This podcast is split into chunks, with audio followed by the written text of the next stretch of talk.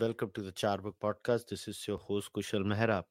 So, today's guest is Vivek Rajagopal. As you guys know him as Reality Check India, I'll give you a brief history of how Vivek and I interacted on Twitter. So, I'm reading the DMs. February 19th, 2017, I messaged Vivek. Yeah, I follow your work on Twitter. Would you like to discuss your work in a long form po- podcast?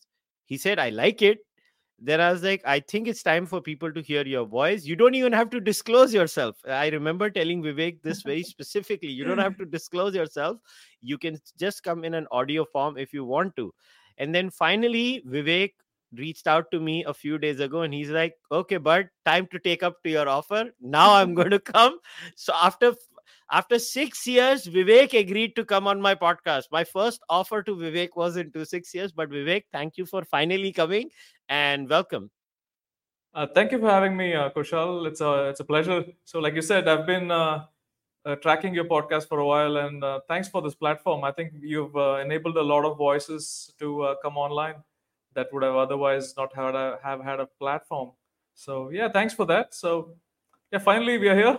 Yeah finally finally. And look i have always see agree or disagree is never been a criteria for me when i ran this podcast. Uh, uh, like i disagree with my father on many things. I disagree with my mother on so many things.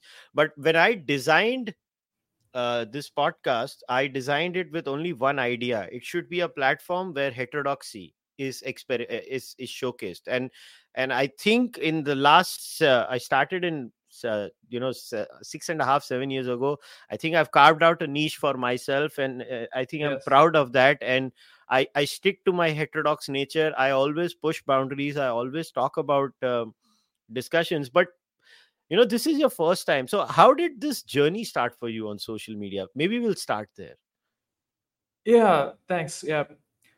So uh essentially i've uh, i have i was uh observing political events closely uh, around 2006 maybe 2000 before that i was just like totally apolitical just enjoying life and stuff like that. So i was uh, so 2006 uh, when upa won i started following i was a little bit interested in what was going on in india because i had recently moved back to india to start my uh, business. So i was sort of like i wanted a pulse of what was going on in india compared to united states where i was living before.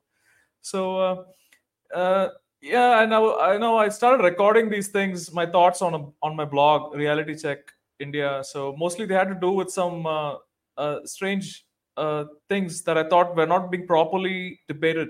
Uh, in particular, the uh, issues around the uh, reservation and uh, issue, which was big in 2006, and um, there was, then I was I was also interested in these scams, like you know, like how the 2G things like that, the Commonwealth so all these issues that that kept coming up, I was just recording my thoughts. I, I used to watch TV because at that time, you know, uh, TV, Barkha Dutt and you know, Rajdeep, they were the primary.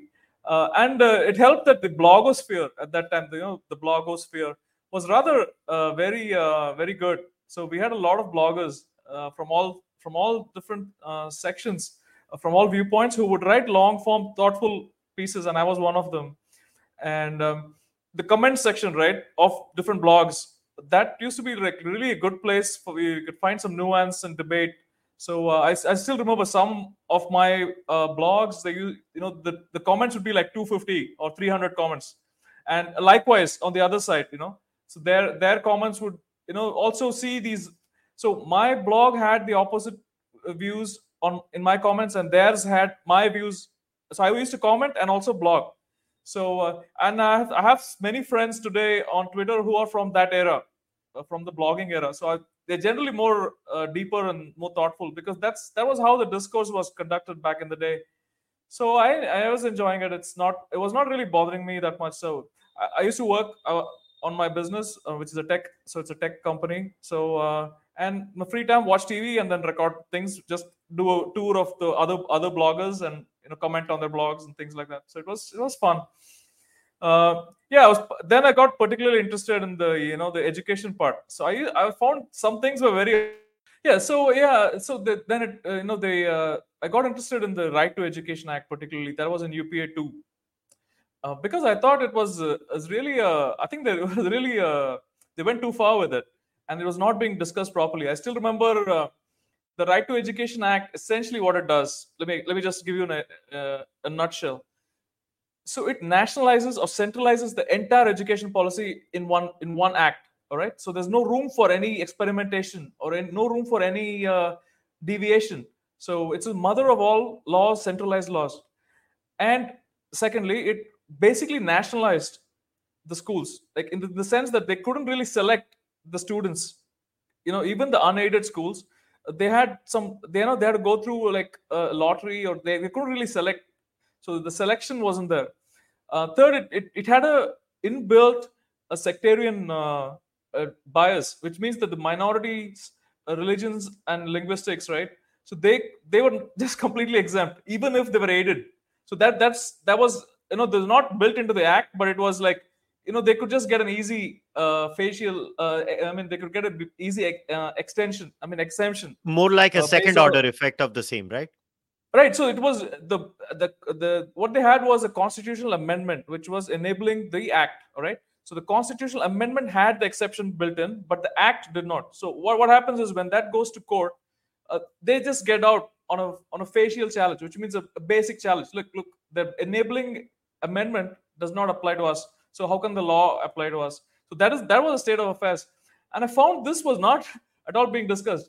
I still remember uh, Barkha Dutt. I think I'm, uh, um, I'm sorry if I got it wrong, but she was interviewing Sibal, and the, they start out with now, Mr. Sibal, The biggest question on everyone's mind about Right to Education Act is where are you going to find the teachers?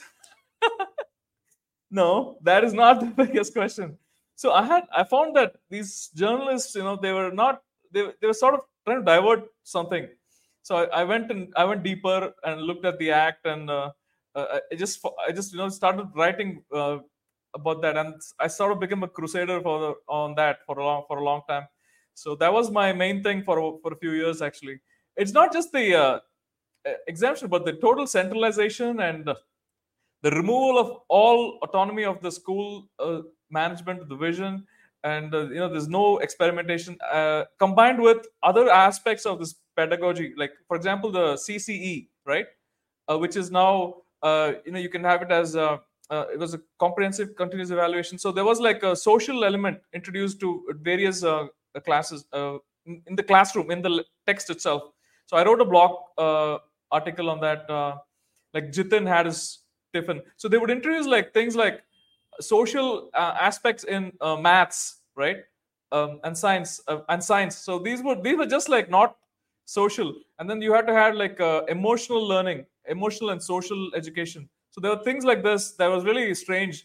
And later now, after uh, listening to some of the uh, Western commentators, I found that this is a this is actually ex- imported from Marxist pedagogy. Paulo Freire, a Brazilian Marxist so these were his ideas. Actually, the, the classroom itself is a place for social uh, education, right? So uh, so all so that was the main thing. So now I've now i am clearer that I was actually right, but it, I did not know enough.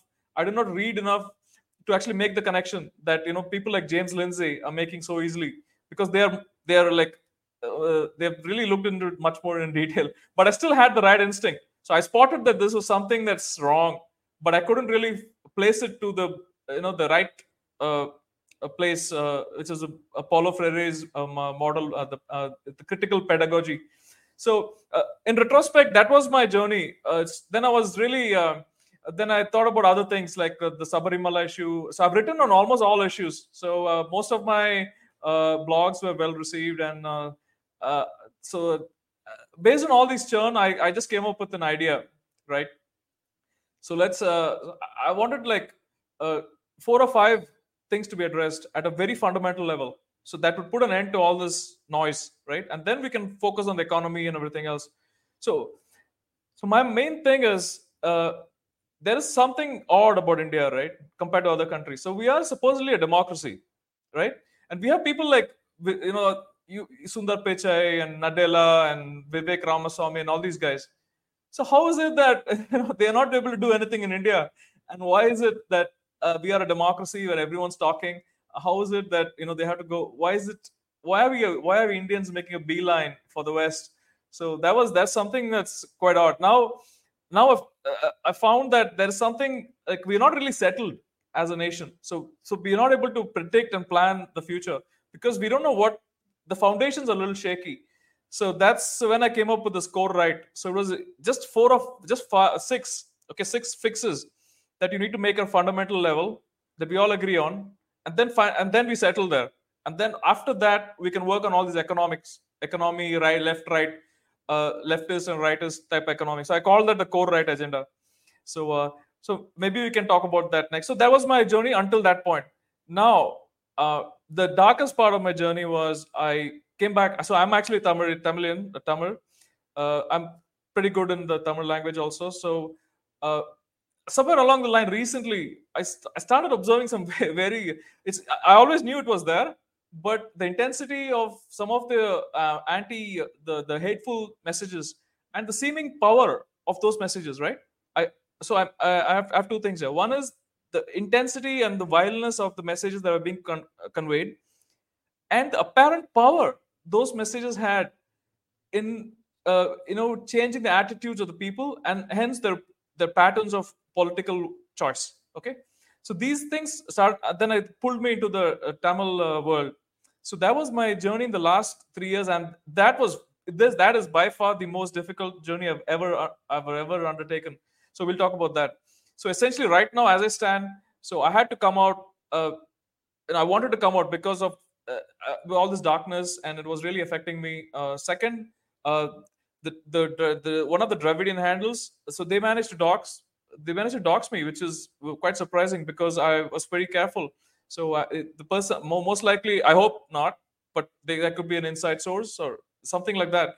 So, that, so that, that pressure i never felt uh, that pressure and the then i was commenting on pan india matters. Like I, i've really uh, gone hard on many things. Maybe very uh, not not abusively but very persistently right? On laws like right to education or uh, uh you know the Sabarimala issue or whatever the national issues were. Never once never once was i pressured or uh, hated or they tried to do- track me or try to silence me right? But here it's uh, they are on a crusade to somehow uh, you know silence the voices. So you have a lot of arrests and uh, they they try to. Uh, that was quite, that is quite odd because uh, that's the free speech part of our discussion today. So uh, in short, my my journey has been like this. Uh, started off on you know basically commenting on national issues, watching TV and recording my thoughts. I was basically a blogosphere personality. then got into various other issues, then the core right agenda, and finally I'm now in the Tamil sphere, which is a, a completely different plane. So uh, yeah, that's my journey till now, and uh, hope to uh, you know continue to exercise my free speech and uh, talk about uh, all issues, including the Dravidian Tamil issues. So thanks so that was my uh, journey one of the things you later added to your core right uh, core right agenda was the issue of free speech right if or or have i misunderstood no, free speech is actually a, uh, an orthogonal uh, thing to the core right agenda. The core right agenda uh, is some uh, basic issues. I will so, um, and I think it's still valid. So uh, it has to be done. I don't say I don't see any workaround to not doing the core right agenda. Which we had a so I think a few years back, I think Satyapal Malik, I think he was. So there we had some sympathizers in the inside the BJP who were who saw some uh, merit, uh, but it sort of died down. But let me let me just record this. There exists no workaround. You must do the core right agenda in in that order. So let me just explain what it is. Mm-hmm. So first is uh, institutional freedom. So eh, particularly educational institution freedom. So that's the core one. So that is the foundation of all other uh, things. All right. So which means that all communities, because India is a multi, uh, it's not like one community, right? It's different communities having different skills and uh, aspirations. So uh, the, that allows all communities to set up their own educational institutions with a subject to you know the basic basic check. I mean, they can't teach like uh, anti-India stuff and stuff. So, uh, so subject to some basic uh, syllabus, quality checks, all communities must be able to do, establish and run educational institutions on par. So there must be no up and down? So and there, there, is, there must be no government uh, coercion if you're not getting government funds, things like that. So or or there must be some equal like parity, parity in all education. This was this is a this is a non this should be a non-negotiable. So uh, so what this means is of course you know you have a lot of uh, valid criticisms are offered. So for example, some of the richer communities you know they went set up better institutions, things like that but be that as it may the only solution is is parity to all so you cannot have linguistic and religious minorities uh, have extra so so what happens is if you ha- do that uh, without any checks right? There must be ch- checks on that. So then you get into a situation where you have all these games like you know uh, sectarian games which consume a lot of energy. So best is you just let all run uh, educational institutions on on par with no uh, special uh, processes for anyone. So uh, uh let me also record here that I I've, I've, I've consistently been saying that Christian, uh, particularly Catholic Christian uh, schools and colleges do a great job. I'm not trying to bring them down. I'm just trying to give the same autonomy to all, right? So to all groups or sections, you know, of society. So that was core one. so that that's that is without that, I think what happens is institutions, uh, good institutions are the centers of uh, action. They turn into centers of thought and action. So if you if, if you don't have those institutions, then you don't have like a center of thought and action. So just dispersed, and you don't really the communities that don't have it, you know, they don't have a proper. Uh, uh, uh they're not uh, able to uh, project them project their aspirations properly. it's a it's a it's a different matter if all of them don't uh, or oppressed or all of them are completely free. So it's all in or all out. It's a different matter if some are, are have a higher uh, qualitative rate. So that was that was the core one. The core two was another major thing that i saw during uh, upa was a sectarian budgeting. So you should you should you should never like divide the budget into you know like i'm going to give for minority welfare i'm going to give this many crores or, or for this group i'm going to have separate scholarship funds. That just destroys the uh, concept of a common citizenship. So uh, so that was a major thing. I saw a lot of effort being put into this sub budgeting and things like that. So uh, this doesn't mean that uh, you know you can't spend at all. Uh, for some elements that uh, are only of interest to a particular group you you can spend. For example if you're if there's a uh, maintenance of a particular religious monument that's of a particular group. So only that group has interest in maintaining that right? So you can spend on that. So it's but if it's like education or if it's like a, um, a chance to go uh, to, for or loans like loans uh, business loans. So everybody's interested in business loans right? All.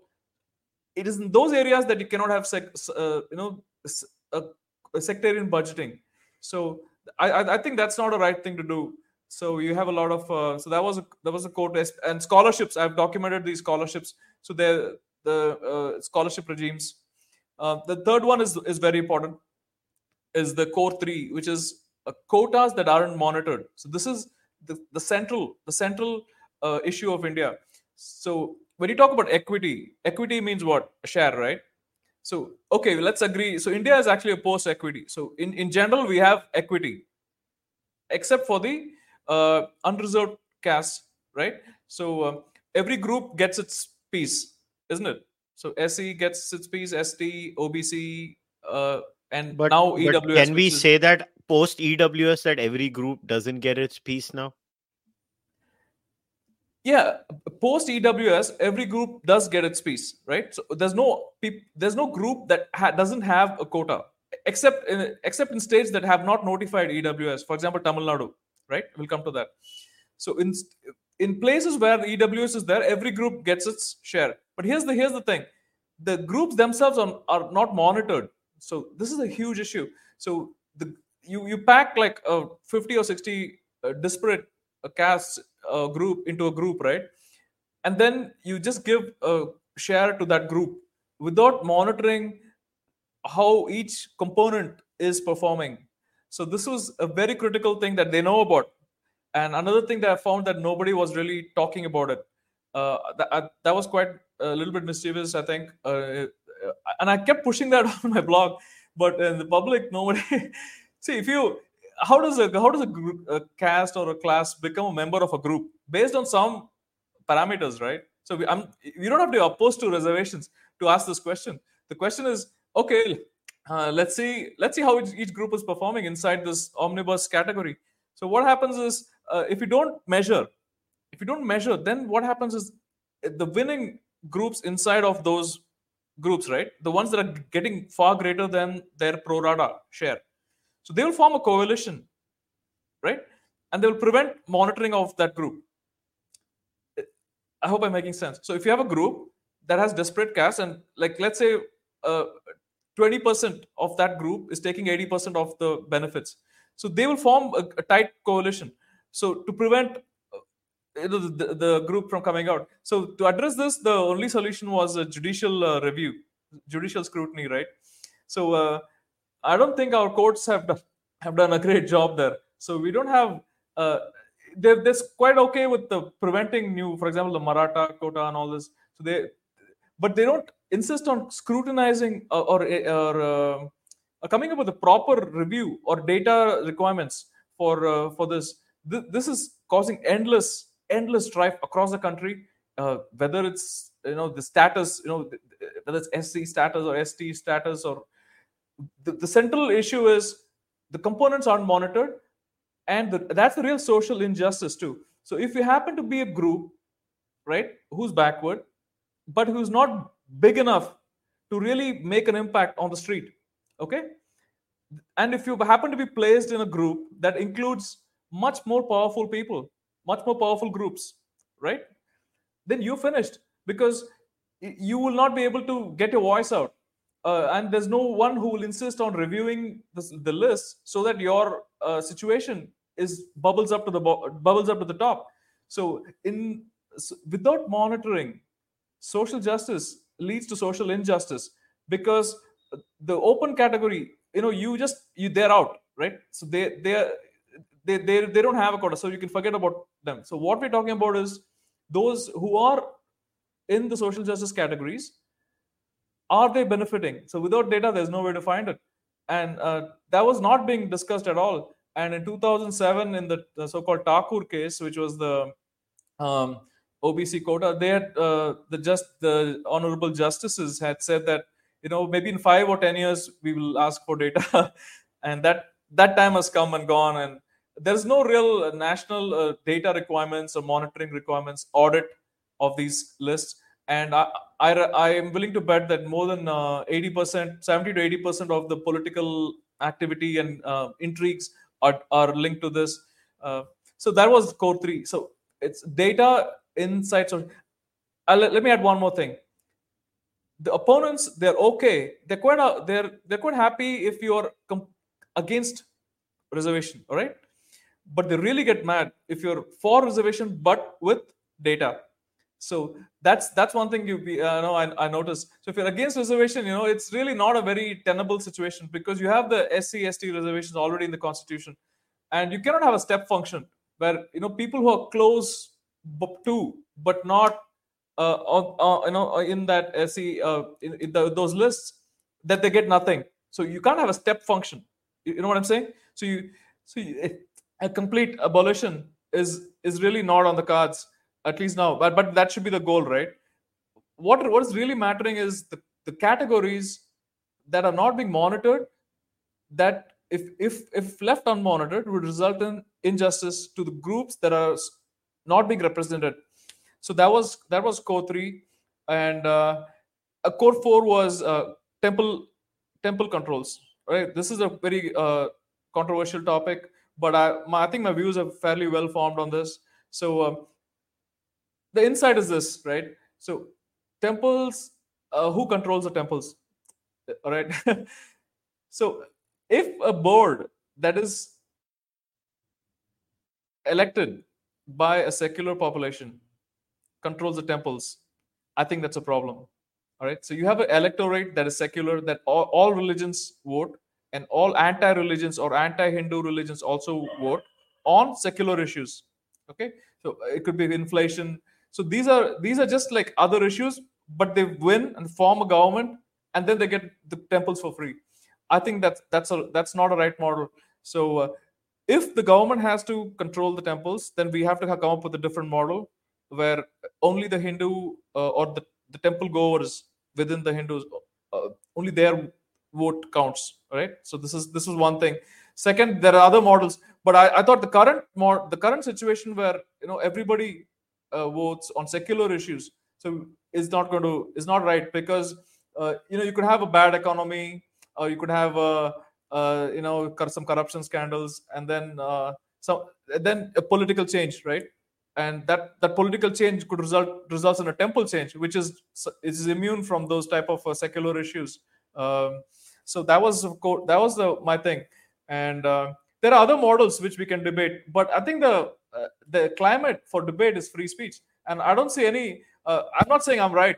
It's just a model that I have, and I think others should uh, should come in and you know they may propose a so better. They will model. agree with everything you have said till now, and then the requirement for free speech they will disagree because the moment you agree on the principle of free speech is it means you have to give leeway to things you don't like to hear also and uh, see free speech is not about what you want to say. It's all always about what you don't want to say or hear. And that's the core principle behind free speech. And the biggest problem with india and the discourse on i mean there are some free speech supporters in india that includes uh, anand ranganathan myself uh, our common friend nikhil mehra and men, and a few others. And you have also spoken in favor of free speech uh, Abhijit talked about it. Abhas uh, Malat, uh, Maldahiyar talks about it, and a few others do. But then every time free the bogey of free speech is raised is because if you say free speech, then you know something about the the Dravidian politics and the nasty, absolute nasty utterances that you have to hear from the Dravidian politics Yes. corner. That also is there, right? So, yeah, I'll get to that. I'll just finish the two more core items. Okay. Hmm. And uh, the core five was religious practices. So I was rather big on that on my in my English blogging days. Like, uh, so I, I, I was seeing a lot of unnecessary intrusions and uh, attacks on certain uh, events that are part of the cultural landscape. Right. So uh, Jallikattu was one of them. So I was contrary to what the, these Dravidians uh, are saying. I was one of the earliest opponents of the Jallikattu ban. So I've written articles and articles on on that even before these guys even knew knew what the issue was. So I found that you know it's a bull taming sport that's uh, that's very popular and it's part of it's integrated to the culture. I don't see a major uh, reason for the ban. And similarly, I saw a lot of attacks on Dahi Handi, which was a Mumbai. Mumbai is very uh, famous uh, festival. So uh, and various other uh, things like you know I, I even fought for the the Se- the Seval Katte, which is a uh, which is like like a cockfighting uh, event that takes place in um, northern Tamil Nadu and also uh, Andhra. All right, so they were trying to. I, I- don't think that that those things need to be banned uh, for uh, they're they- they're cultural uh, artifacts of our people. So uh, so that was code five was a, a, a preservation of uh, essential practices or existing practices. So unless there's a huge public nuisance or a huge public problem that affects non-participants, all right, non-participants. So if, if Jallikattu, for example, affected non-participants, then we have a problem.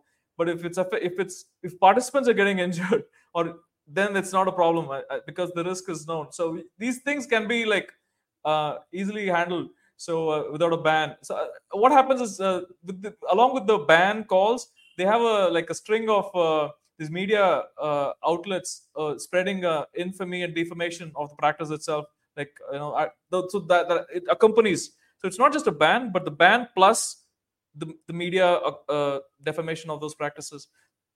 So Code 5 was states should not make any laws for to, to do this unless there's a public uh, nuisance or public uh, problem for non-participants. That was Code So 5. basically, So Code 6 subject to the com- harm principle. That's what you're saying. yeah, yeah, exactly. Harm for not towards non-participants. Yeah. So, uh, yeah, the six was a six is still a controversial thing, but I I think I stand by it. It's basically uh, the some. You see, the cow. I, I observed the the cow. The cow uh, has a very sacred uh, uh, totem. The totem is like a symbol. So uh, in our culture, all right. So this this is not really. Uh, so any if any state wants to make a law to somehow privilege that that particular uh, cow uh, and the animal uh, over other animals, I think it should be it should be allowed, right? So if you if a state wants to do it, they should they should be able to do it. If the state doesn't want to do it, they, they should just you know not do it. So so you can't have a defamation uh, campaign or any uh, any sort of right to not to have to not have this uh, protection in fact it's in the directive principles i think so so my question to you on this is is it just a cow or an animal in general yeah see uh, let's say tomorrow uh, is... tomorrow uh, one state in india wants to do it for the pig. Yeah i, I think i think there's i mean it's uh, if it if it is it could happen to, right? really what if some state it could yeah, happen. if they want, it could happen so they say pig slaughter is also planned. Yeah i think they should be allowed to do it. I think it should be it's not it's, they should be allowed to do it only because of of the special status that the cow enjoys right so that's that's the only reason here. That's why we're talking about this. That and if you look at the sentiment of this it's it's got a huge potential for uh, violence as we have seen. So if, if a state wants to do something and the people of the state want to do something uh, and then it's not really uh, possible then you know you get a lot of these uh, violent incidents. So, so those states who want to do it should be allowed to do it. But if other states don't want to do it uh, i think they should be but in india anyways uh, cow slaughter laws are based on the state right many states allow it and many states most states don't allow it right maharashtra correct, amended correct. Uh, like uh, i remember in the not this uh, uh, government, the previous Fadnavis government, in their first term, when Fadnavis was the chief minister, not the deputy chief minister, they had added a few particular species in the already existing law. So it's always there. So many, yeah, in, yeah, in fact, in correct. that sense, uh, the the current law in India is exactly what you want. Different states do correct, their different correct, things. Yes, yes, yes, yes. Correct. What I was saying was a campaign to not to prevent states from having this power to protect a particular uh, like campaigns can always exist right but the state is not bound by campaigns right i mean the state is bound by. Uh, by the legislative process true in any case any case the core six was uh, is just there. It's not a huge thing because uh, there's it's one thing to have uh, the, the welfare but also the, the also mechanics of actually how the slaughters happen and the way they're transported and way they are uh, you know actually slaughtered. So so I've, I've done a lot of research on those topics, which is a little unpleasant to talk about. But, no, uh, I have very strong this... views on halal and kosher laws. I believe India should have correct, secular correct. slaughter laws. I so, believe halal is illegal. Correct. My, I think halal is a direct violation of the SCST Act. okay, I haven't thought like that. Uh, so that, well, think right. The basic requirement for halal is that only a Muslim can slaughter. That means it cannot hire a Dalit. So that means it's in a violation of the SCST Act. Okay. Yeah. So that was the core uh, six agenda. Now, uh, now we're back to the uh, free speech. So, so the, um, here, here's the thing. So as we have, so we both are talking about ideas, right? So you have you have some you put some ideas on the table, perfectly valid. Now I may not agree with them, or I, I have not been educated enough to disagree with you uh, intelligently, right? So only by interacting we we have we can do this. Now I see this in our circle okay but outside of the circle it's just not there at all at all. So it's just people just echoing what's what is fashionable. And they want to be agreeable. Oh, the one person wants to be more agreeable than the other person. Absolutely. so the, the, the dissent is based on how far you agree or how how creatively you agree with it right?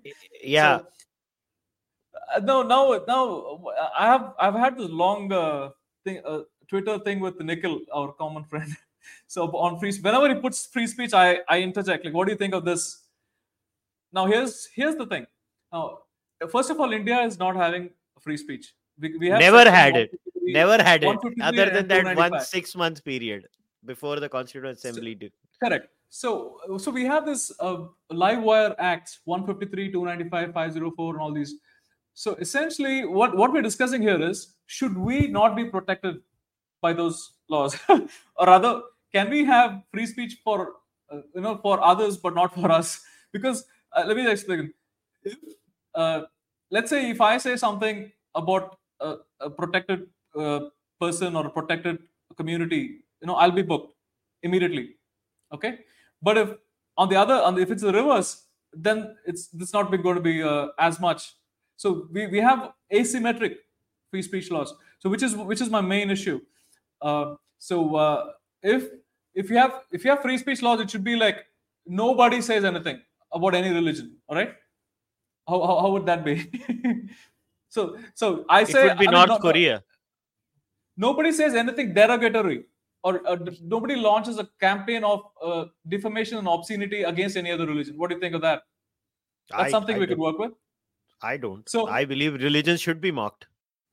so yeah so what happens is when religion should be mocked you're going to have to uh, add the thing that all should have the freedom to do it. So it's all in all in or all out. So you can't have a case where you know one one uh, if i get picked up for something that other person will not do in the reverse. So then you have asymmetric free speech. So the person who has more free speech is going to be ruling over the person who has less free speech. Am i right? So, so a person who's, for example, uh, let me give you an example. So free speech should allow all types of speech, right? I should be allowed to use metaphors, right? I can say work like a he works like an ox, without being said, hey look he called us an animal, he, he insulted us as an animal, right? So I said work like an ox. He insulted us as an animal, like that to a, a castrated animal. so people get crazy on that. So so I have if I should be able to use these figures of speech, metaphors. Uh, and let's say you can speak, but don't use meta don't use these metaphors, don't be funny. And don't you know? Don't try to use uh, stories or parables, or don't try to use uh, you know uh, uh, proverbs. Just just say what you want to say and don't keep saying it. Just say it once. Like you can you can criticize or you can critic but don't crusade right? How's that? How does that look? So that so free speech means i should be allowed the same level of speech that my opponents are making. So that's that's really the bottom line right so the opponents are able to use all of these figures of speeches all of these uh, and funny incidents and abuse. So i should be able to i should be allowed to use that too. So however that is not the case in many states right? So if you are especially in my state so uh, my speech so i talked so much about core. I made i made a, made a few mistakes right? I made a made a few factual mistakes in um, in my whatever i was talking to you. It's a live stream.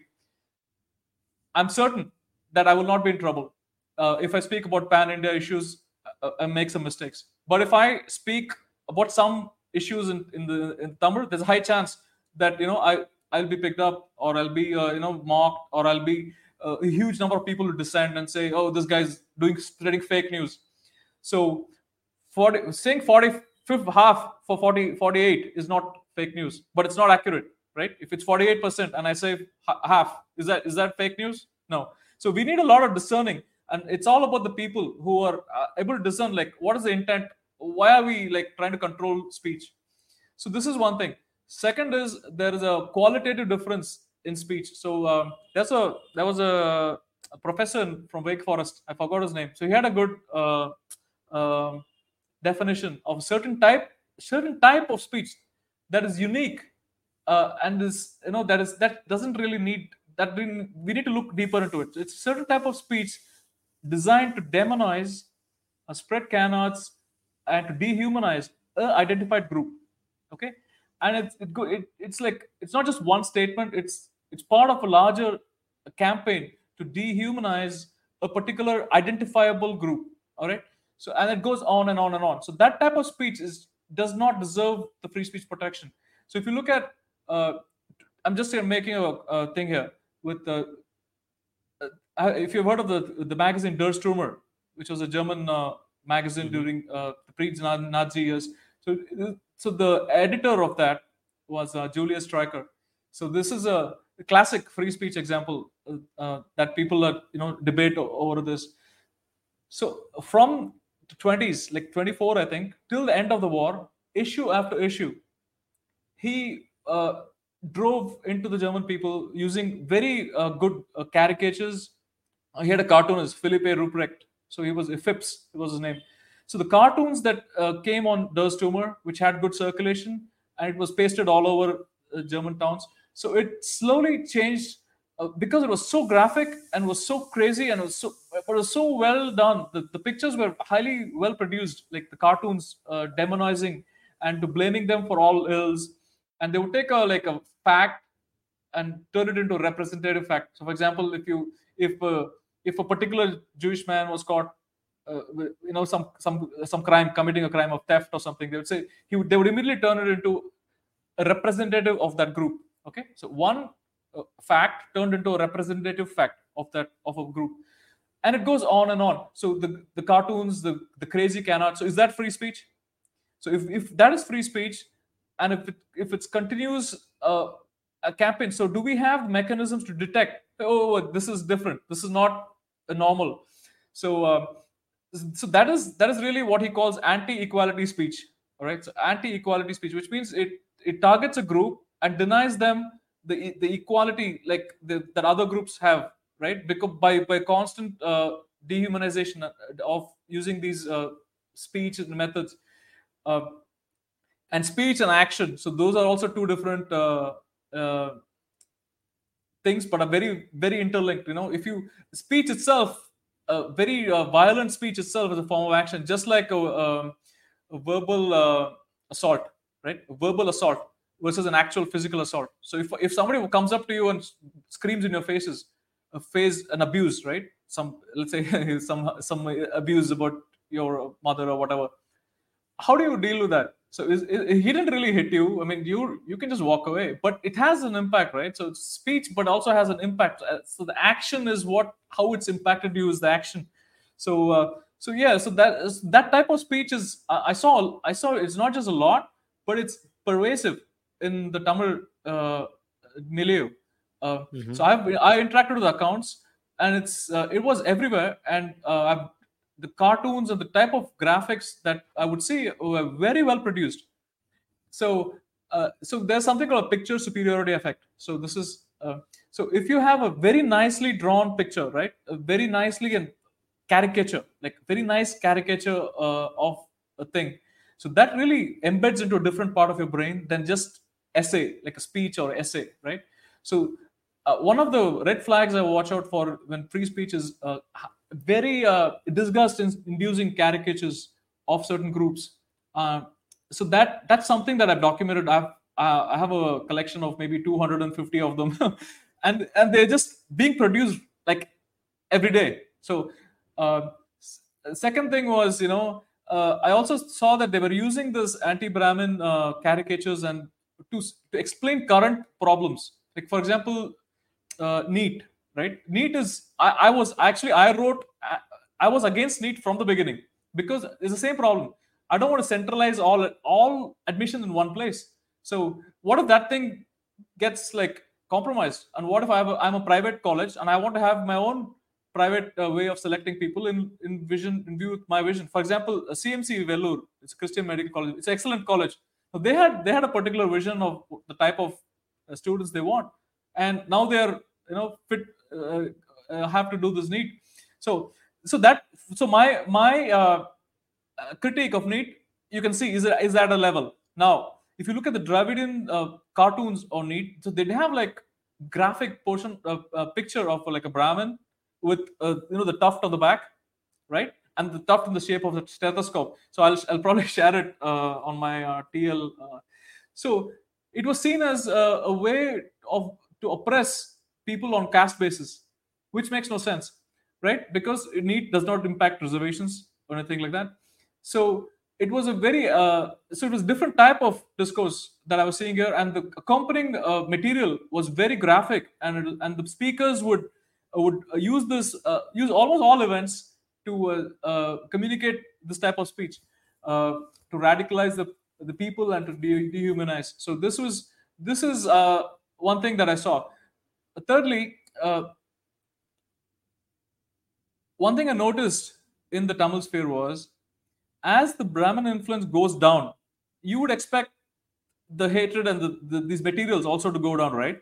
It, but it was the opposite. So, so at the same time, when uh, some of the Dravidian accounts were celebrating that uh, Tam, the Tamil Nadu Assembly today has no Brahmins, okay, zero Brahmins. So this is the first time it's happened, okay. So they were they were really celebrating this, and so you think that okay, at this at this time, should they go easy or not? Right? Should they take it easy or not on this hate? So what would you expect as a as a North Indian? So you would say, all right, so these guys are out of the picture. So what's the use bashing them, right? But the intensity increased after that. That just took me by surprise. So I thought, okay, fine. Now finally they have their government, so maybe they'll uh, let us be alone. So they would attack uh, using very vulgar and very uh, graphic cartoons of, of like some who they find? So they they could be like a Brahmin commentator uh, on uh, on Twitter. So that person would be barraged with uh, various abuses and cartoons, or they would twist some issue that is that has nothing to do with the Brahmins into something that was a result of the Brahmin conspiracy and things like that. So so this is so this is a very type of speech that is not really free speech.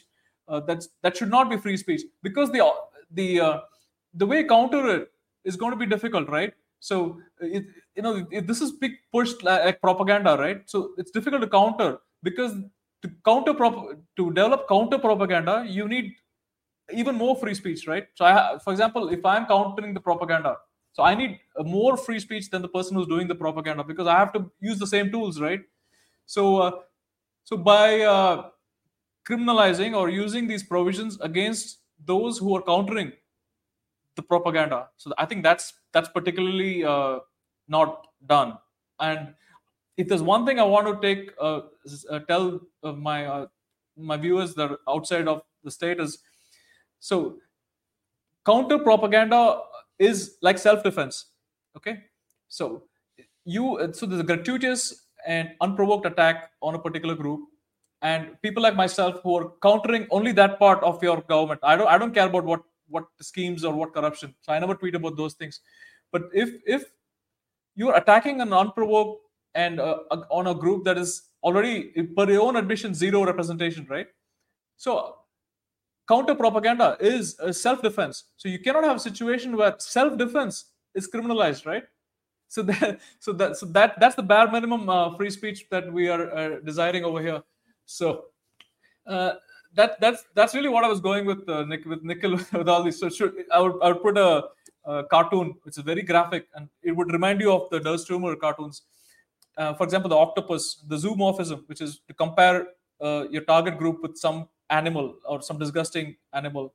So it could be like a lizard. Uh, i've seen lizards octopus uh, so, so what is the solution in your view? Stopping them from doing it through more draconian laws or making laws less draconian so that there is no legal repercussions to counter them with equal ferocity Correct. yeah i want i want uh, the uh, see the, the ironic thing is this so the the government right now ha- came into power riding on a huge uh, campaign which uh, was completely speech. Uh, it, it, was speeches after speeches. So, so they exercised their free speech, including the right to hate speech, to the maximum, right?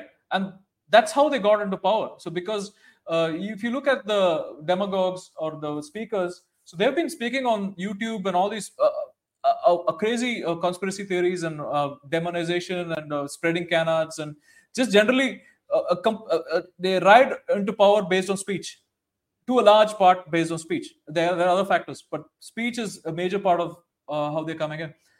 Now, once they come into power, so they, you can't have a situation where uh, you you prevent others from speaking. So you yourself are beneficiaries of free speech, and uh, uh I don't. I, am not going to attack, counter attack some other group. I'm not. I'm not uh, demanding for offensive speech. I'm demanding for a defensive counter propaganda right, which I need to be able to take down your propaganda collate your material and continuously take down your propaganda so that the Tamil people see the other side of this.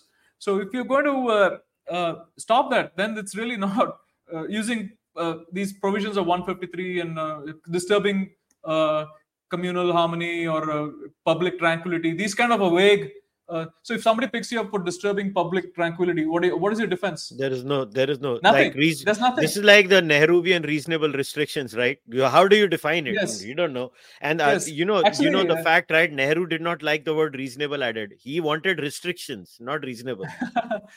yeah. So James Lindsay, uh, who's I'm a big fan of him. So he was saying about the Chinese, uh, the Maoist part. So they would just pick up people at random and they would accuse them of uh, plotting against the Chinese people. Yeah. How on earth are you going to uh, defend yourself from that kind of accusation? And then they would like you know grab you and then they'll say uh, why you know the, the, uh, you know, the, the, the crime is not narrowly defined that you can defend yourself. So did I do I disturb public tranquility, or does free speech disturb public tranquility? In that case, then that is not really a tranquility in the first place. It's it's imposed. If speech uh, of a certain type, which is in, not which is decent and logical, if it disturbs public tranquility, then you have to question what kind of public tranquility is, is, is there in the, in the first place, right? Right. That's so it could just be on the surface and things could be boiling below right so that's a dangerous thing so free speech allows you to just talk about everything so that you don't have the uh, calm on the outer and uh, hardcore on the inner so yeah so what i'm asking for is uh, free speech for anyone. Uh, uh, and uh, if it's a and it, can, it, should not be caste based or anything like that. So the same amount of speech that same quality of speech using idioms using the same metaphors using the same proverbs or uh, you know the fun, funny funny takes or mocking or that others are doing. So uh, we should also be able to allow to do that in the counter uh, counter speech. So this is something that's uh, now negotiable and uh, I, I, fear that you know that that part is really uh, we are losing that so you can see how far i've come right so i've come from my blogging days where we had very decent like i still remember my opponents from those days you know um, we were like very decent. So now from there, now I'm coming to a place where uh, I'm, I'm speaking about Der Stürmer and the, the these uh, very ugly and dark uh, communications. So that's that sort of sum, sums up my uh, journey, uh, my social media journey. so uh, yeah, that this is at this juncture we have to we have to have some very crucial rules that these 150 these speech laws should not should should not be there at all. So but they could still pick you up on some other charges. But I think those can't work uh, on scale. So, but still, uh, free speech laws all in or all out. All in means uh, there should be neutral national level body in, uh, outside of this. That's that's a pipe dream that would prevent all derogatory uh, uh, demonization, like all, all kinds of abuse. So that could have a very I don't like that because you know it could be like that's uh, best of luck trying that. North Korea has that. Yeah. So so uh, other option is just just let everyone just let everyone talk. I I want to debate with you. I don't want to debate with the police. that's that's my thing. so if you have something to talk to me, and if I've made a mistake, you come and correct me. Or if I've exaggerated, or if I mocked you, you mock me back. So you, you know you can't involve the law, the police, or the you know the in, in the picture unless there's there's some very specific crime and very specific hurt that are that somebody has uh, incurred like you know uh, we i think we know what those are right so we are reasonable people uh, again reasonable so uh, that's a reasonable man so the the re- reasonable man the prudent man so that's those are concepts that are basically uh, in uh, english common law so perhaps that's why nehru didn't didn't think that there was a reasonable man standard so would a reasonable man think X person who went to jail had done something, uh, had spoken something bad. Uh, I would, I'm a reasonable man. I say no, but you know they they could bring ten reasonable men who would say, oh, that he, no, he called us, uh, he abused us. Exactly. So, so it's. Uh, yeah, yeah which tough, is why the state situation. should never be given so much power. But hey, Indians don't understand that concept. Indians think I, sh- you should be jailed if you hurt my sentiments and then the other person thinks you should be jailed if you hurt my sentiments so basically what every indian should go to jail and live happily ever after everybody should I think be people don't really uh, understand like uh, they don't think through speaking speaking is just not i mean I, I, say this for everyone like i don't i don't mind I, i'm not saying that i like the opponents going to jail no like nobody should if nobody should speak and let them speak. Like, uh, uh, you know, recently I was talking to somebody and they said, okay, our our boy is in jail for so many uh, months, and you, why you? I I don't like that. I don't support that. So why? What makes you think I support putting other people in jail for speaking? Yeah. So. Uh, yeah, so that that's really uh, my journey. Uh, now, now you have sure. lost a lot of your followers who thought, hey, he wanted 295 and 153 to stay. no, no, no, no see, yeah, see, to 295, we can have an entirely new uh, debate on this because the potential for private violence is there. So how uh, and the investments that's required to uh, prevent that and prosecute uh, the violence that might follow. So we can have a separate discussion on that. But I, I, my, my, my thing is, I prefer uh, all out. Yeah, the potential for private violence argument is honestly statistically a straw man. Yeah, you know what? Correct. right correct. now uh, i mean and i know which particular insinuation it's made every time it's a statistical straw man if you look at uh, it statistically it is not uh, it is an aberration even in the larger scale of things and uh, this is my problem with such arguments the uh, you know tomorrow this is what people say right oh we should ban guns uh, okay but what if they use knives then you ban knives then what kind of knives are you going to ban i always ask these Yeah. people I mean, it's it's it's a statistical, so which is why I say the potential for strawman argument is uh, not true. But uh, we have to wrap up. I know you have to go, so I'll ask you. There were three questions. I'll re refigure them and make them relevant to our discussion. So this is very interesting. What can the folks from the north learn from the south? I love this question. This is a really good question. Yes. Yes. And vice versa was the follow up. And what can folks of the south learn from the north? Okay. This is my private, uh, my personal uh, Yeah, uh, yeah. view is Yeah. from the north. I think what we can learn is a, is a sense of kshatra. To be honest, I have admired that uh, in the general. Maybe because of the exposure to all the wars and Hmm. all the fighting. I think I sense a sense. That's I see like. They, they don't like talk beyond a point. like, here's the time. All right, we've spoken enough.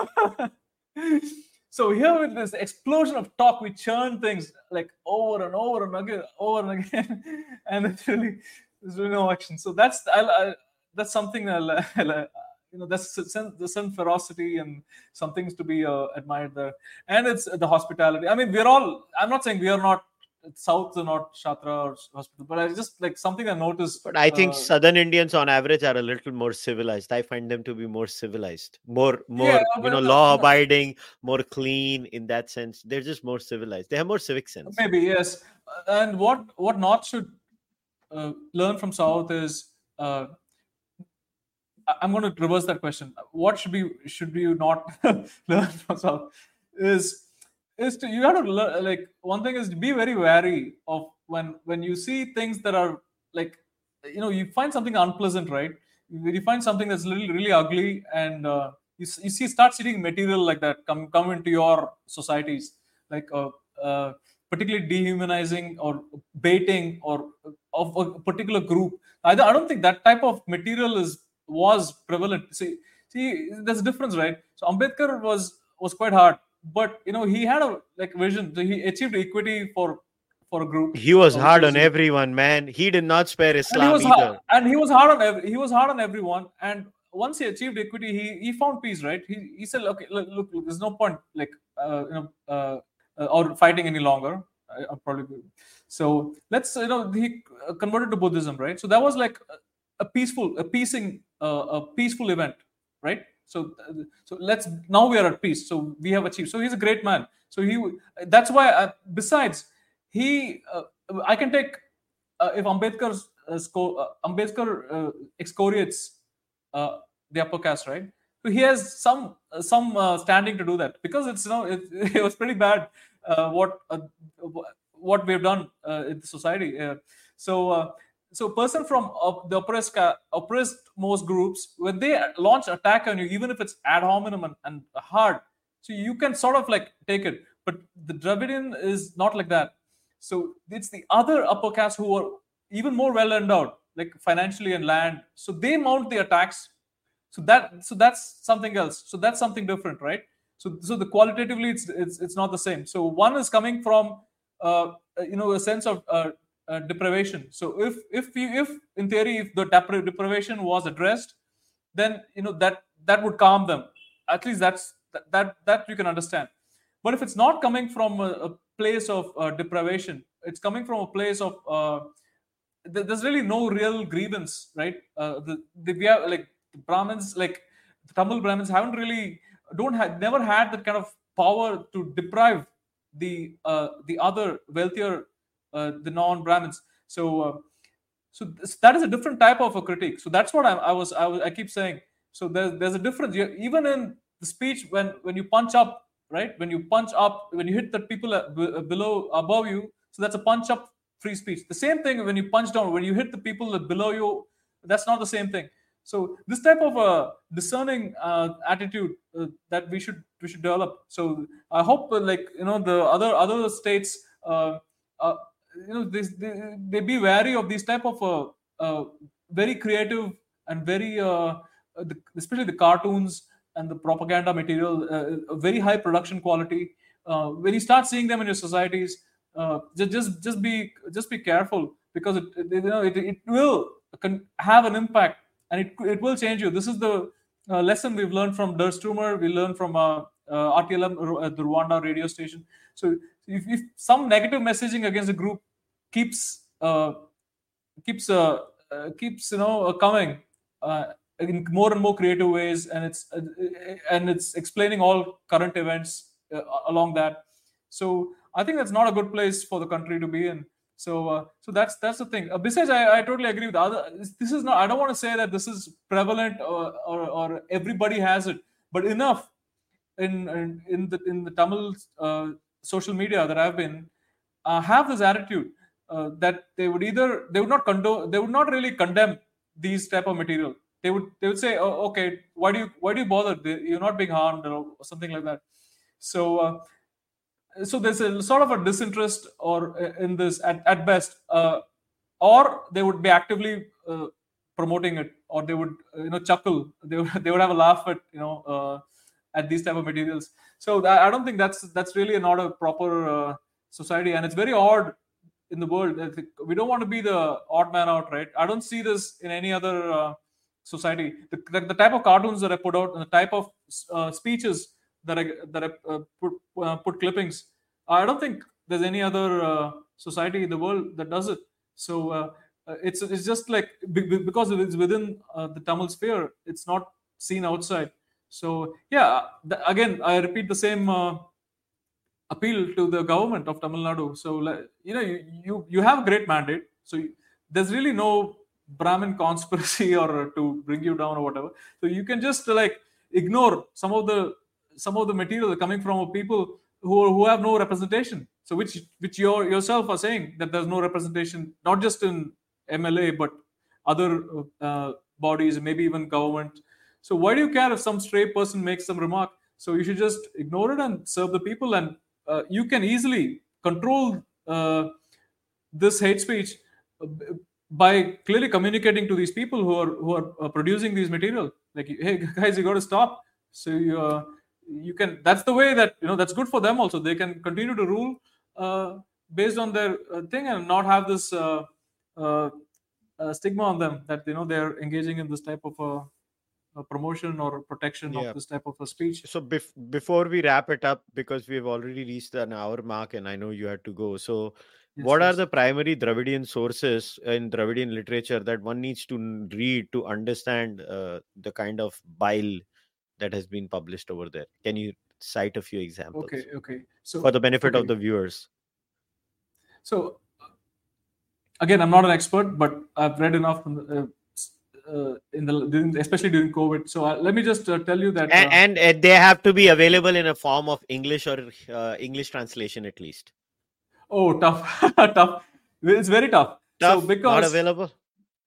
Yeah, no, because there is a there is one one book uh, uh, collected works of uh, Periyar. I think that's that's available in English. There are there are some other books. M.S.S. Pandian book is there, uh, but the, that's the primary material. The primary material is is, go, is always in Tamil. So that's so that is the what I consider the primary material is the, the writings in their official organs like Kudiyarasu, which was their uh, it's, it's called roughly Republic. So that so there's a recently some some uh, good souls had put out the entire dump like from 1920s 22 to 1939 i think or maybe even more so yeah it has the pdfs are available in tamil. So you can read you can read those uh, materials. And then you have a very good book in english since you asked is uh, politics of, social conflict in south india. It's by eugene f. Irschick. okay? Politics of social conflict in south india by eugene f. Irschick. So that's that's a really good book. And uh, to get started with you know, how how this all came about like uh, so that's that's really a nice book uh, in english. Um, the, the others uh, sources are uh, biographies and collections of speeches like you have uh, uh, Ane who was a biographer of uh, of Periyar. So he has published a very good book. So there are three, six volumes, I think. three or six uh, six volumes, but uh, three uh, three parts, two parts each, so six. So, so that that that's a that's a good. Uh, so that so those are the primary sources. So the other sources are sort of like draw from these primary primary sources, uh, primary material. So so the actual publications I consider to be the primary sources. Um, yeah, and uh, probably the writings of uh, some of the editors of Viduthalai, which is another one of the uh, official outlets. Uh, Kuthoosi Gurusamy was one of the editor. So uh, you have to read those articles. It's just uh, dripping with uh, hatred. Uh, so and it's very targeted. So those are the those are the primary primary sources, and based on them, yeah, you have a lot of there are tons of books. There are like if you look at the book publishing industry, I, I am not even sure like any other state or put together can come to the scale of uh, the Tamil uh, book publishing. Uh, maybe I'm exaggerating, but generally the book fairs here are so huge and ginormous. So you have a lot of uh, material uh, available on this, but but those aren't the primary sources.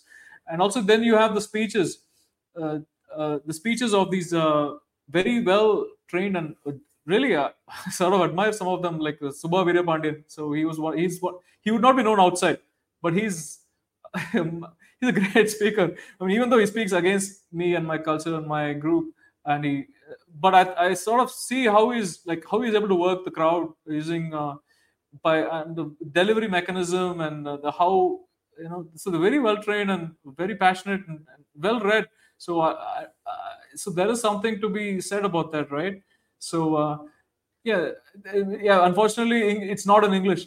Probably by design, maybe by design, because it's we are. This is essentially a, a closed. So this is for Tamil-speaking people, right? To uh, to uh, find some uh, expression. So uh, they don't really want outside. Uh, you know interest maybe uh, but yeah very little have been translated so i guess it's time for a book vivek time for a book on uh, you know what is actually written in uh, tamil literature and maybe somebody should uh, spill the beans for the rest of the country yeah yeah maybe yeah yeah if again i appeal if you can you know, they can easily tone it down like just tone it down and reach out say look we, we also don't agree this this type of uh, demonization and continued production of this literature and these social media accounts who most vulgar, most vulgar, and uh, you know, repetition of uh, obscene uh, tropes.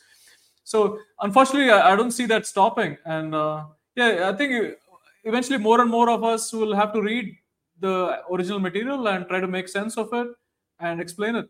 Uh, I, I, don't think it'll withstand uh, free speech because the outside world maybe maybe not India, but certainly the West recognizes a certain type of speech thanks to the uh, uh, know anti-Semitic uh, experience. So uh, so they have to be very careful. To, you know, this is the chance to like they have the mandate. So this is the chance for them to like make peace and come out of this rather than accelerating the production of such material. Yeah, as for me, I'm going to take a break. As for me, I'm going to take yeah, a break now. Yeah, yeah, yeah. So maybe a couple of months. Um, yeah. I just have too much uh, stress over the past few weeks. yeah, I, I, understand, but I'm glad you came. I'm glad you're here, and keep keep uh, uh, raising your voice. I know you deserve a break. Yeah, I'll be back. we does. can talk about of, some any one of these issues in detail, uh, Kushal. I'd like thanks for the platform. Certainly, uh, people like you are going to be the key because the platforms are very rare, and people who are committed to free speech and letting uh, other viewpoints on. So I don't think a you know left wing platform would be as open as I can speak openly. So uh, yeah. yeah. thanks. I think you, I, I, think your contribution, you and others who have these type of platforms are going to be uh, very very important for India. I think going forward. No, I've always enjoyed reading you you know i like your re- writing style also. I, I like the way you have always made your point. You're always respectful. This is something i've always admired about you. I wish i could learn a little bit from you in that i swear a lot. But uh, so uh, but uh, but i i've always admired you and i respect the fact that you believe in discourse. You you believe in civilized yes. discourse. I wish you nothing but the best and uh, once again thank you very much for finally agreeing to come after six pleasure pleasure pleasure Pleasure being in a show, Kushal. All yeah, right. We'll meet again. Thank you. Thanks. Yeah, yeah. All right, guys, we'll wrap it up. So, in the description of the podcast, you'll see Vivek's social media uh, details. You can go and follow him on social media. And uh, as I always say, guys, this this podcast the nature the heterodox nature of this podcast is designed because it is supported by members only. So if you believe in that idea of heterodoxy and letting people speak their mind and freedom of expression keep supporting this podcast. If you become a member it supports my heterodoxy. I don't have to go and look for advertisements. So please become a member whether on youtube patreon or fanmo it doesn't matter. You also get members only content so if not that at least the least you can do is leave a rating or if you're an audio listener or on youtube like and subscribe to the channel. I'll see you guys next time. Take care